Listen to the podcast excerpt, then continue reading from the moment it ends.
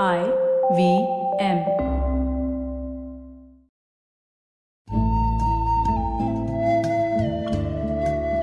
IVM के Hindi travel podcast टेढ़े मेढ़े रास्तों पर आपका स्वागत है टेढ़े मेढ़े रास्ते ही क्यों वो इसलिए कि घूमना भी तो ऐसे ही रास्तों की तरह पेचीदा और लगातार उतार चढ़ाव भरा होता है, जहाँ हर पल कुछ नया देखने और महसूस करने को मिलता रहता है। शर्त बस यही होती है कि आँख कान खुले रहने चाहिए। मैं हूँ केशव चतुर्वेदी और मैं आपको ले चलूँगा इस ज़बरदस्त यात्रा पर और सुनाऊँगा ऐसी मज़ेदार कहानियाँ शहरों, किलों, महलों, सड़कों और सबसे अहम इंसानों की, जो पिछले 20 साल से ऐसे ही रास्तों पर भटकते हुए मैंने सिर्फ़ आपके लिए इकट्ठा की हैं। तो आइए शुरू करते हैं। सड़कों पर चलते हुए कभी आपने सोचा है इनको बनाने वालों के बारे में? और हाँ, क्या आपको लगता है कि इनमें भी कुछ ऐसे लोग होंगे जो कवि हृदय होंगे? या फिर आपको लगता है पत्थर और तारकोल का काम करते हुए शब्दों से खेलने की काबिलियत इनमें होगी? मैं दावे के साथ कह सकता हूँ कि आपको लगता होगा कि जिन सरकारी बाबू और कुछ ठेकेदारों या बहुत सारे मजदूरों ने इन सड़कों को बनाया होगा, उनमें कला और कविता की कौन सी समझ होगी? है ना? लेकिन ऐसा नहीं है। जैसे गुदड़ी में लाल मिलते हैं, वैसे ही पत्थरों के बीच फूल का शौक रखने वाले भी।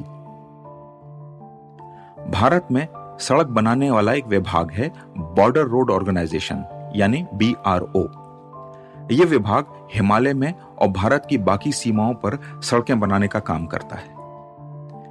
इस विभाग की एक खासियत यह है कि इसकी बनाई सड़कों पर लगे स्लोगन बहुत ही गजब के होते हैं। और शब्दों के खेल की मदद से ये लोग सड़कों के नियम का पालन करने की शानदार चेतावनी देते हैं। एक बानगी सुनिए। मैं मनाली से लेह की ओर जा रहा था तो रोहतांग पास के बाद कोकसर में पहली बार मेरा सामना ऐसे स्लोगन से हुआ। अंग्रेज़ी में वहाँ लिखा था आफ्टर विस्की ड्राइविंग रिस्की यानी विस्की के बाद गाड़ी चलाना खतरनाक होता है। अंग्रेज़ी के शब्दों को ऐसे जोड़कर लोगों को शराब पी के चलने के खतरे की ओर आगाह करने का यह तरीका मुझे बहुत पसंद आया और मेरे लिए बिल्कुल नया अनुभव था। इसके बाद तो वहाँ झड़ी ही लग गई ऐसे स्लोगन्स की। कुछ देर बाद एक और स्लोगन मिला। If you are married divorce speed अगर आप शादीशुदा हैं तो गति को तलाक दे दीजिए। फिर एक घुमावदार सड़क पर चढ़ने से पहले लिखा था be gentle on my curves घुमावदार सड़क की महिला के शरीर से तुलना करके फिर आहिस्ता से बढ़ने की गुहार में दो मतलब छिपे थे और अनायास ही मुस्कुराहट मेरे होठों पर छा गई। लगा, वाकई कोई खासा आशिक मिजाज शायर इस विभाग में बैठा, सड़क पर लोगों को आगाह करने के लिए स्लोगन बना रहा है। ज़्यादातर स्लोगन ओवर स्पीडिंग, यानी ज़रूरत से ज़्यादा तेज गाड़ी चलाने, शराब पीकर गाड़ी चलाने, या गाड़ी चलाते हुए बात करने, या कुछ और करने से लोगों को रोकने के लिए थे। जैसे एक स्लोगन था drive on horse power not on rum power यानी गाड़ी को गाड़ी के इंजन की ताकत से चलने दीजिए। रम पीकर जौहर मत दिखाइए। फिर एक चेतावनी उन लोगों को थी, जो खाली सड़क देखते ही आपे के बाहर हो जाते हैं और तूफ़ान की गति से गाड़ी भगाने लगते हैं।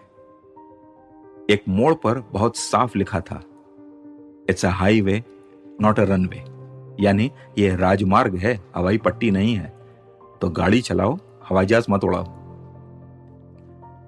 पहाड़ों में गाड़ी चलते समय कभी कभी थकान के कारण नींद आ जाती है। वैसे नींद तो कहीं भी गाड़ी चलाते हुए आ सकती है और उसका नतीजा खतरनाक ही होता है। लेकिन पहाड़ों में यह खतरा कई गुना बढ़ जाता है और निन्यानवे प्रतिशत मामलों में इसका नतीजा मौत होता है।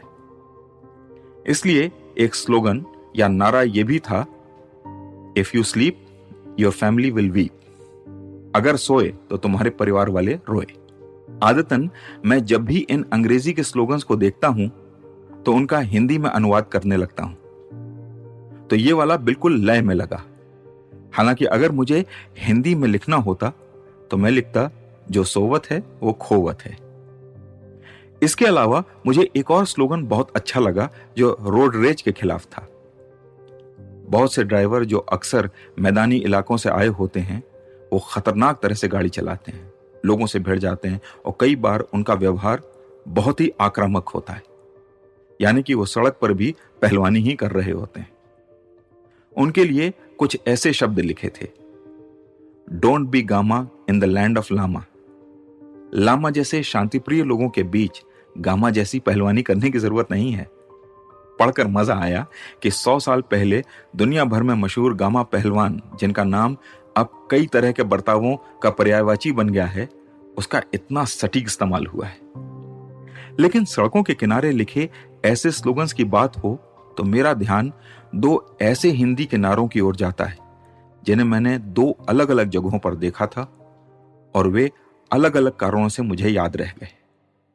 पहला तो मुंबई से सिलवासा के रास्ते में मैंने देखा कि एक बोर्ड पर लिखा हुआ था, समय बहुमूल्य है, जीवन अमूल्य है। भाषा की इतनी गहरी समझ और काव्यात्मकता ने मुझे सोचने पर मजबूर कर दिया।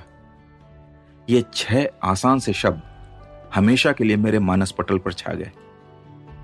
लेकिन इनमें मौजूद जो सीख थी, वो सिर्फ़ समझने वाले ही समझ सकते थे। फिर मेरा जाना हरियाणा हुआ। यहाँ के लोग बिल्कुल दो टूक होते हैं। जो दिल में है, वही जबान पर है। वो बहुत घुमा फिरा कर बात ना तो करते हैं और ना ही समझते हैं। तो यहाँ एक बोर्ड पर गाड़ी ज़रूरत से ज़्यादा तेज चलाने वालों के लिए एक हिदायत लिखी हुई थी। और वो हिदायत ये थी, जिन्हें जल्दी थी, वो चले गए। हिंदी में स्वर्ग सिधारने या किसी की मृत्यु को बताने के लिए यह कहना आम है कि वो चले गए या जाते रहे। मुझे सीधे शब्दों में दी गई चेतावनी का इससे बेजोड़ नमूना दूसरा नहीं मिला। दुर्घटना से देर भली और जीवन अमूल्य है ये दोनों ही नारे साहित्य के हिसाब से बहुत ही सुंदर हैं। लेकिन जनता से संवाद के मामले में इस दो टूक लाइन का कोई जवाब नहीं है।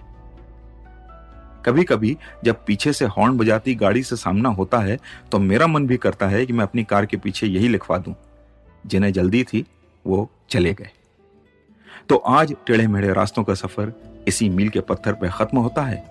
अगली कड़ी में फिर किस्सों के किसी नए मोड़ पर मिलेंगे और वहाँ से फिर नए मील के पत्थर तक साथ चलेंगे।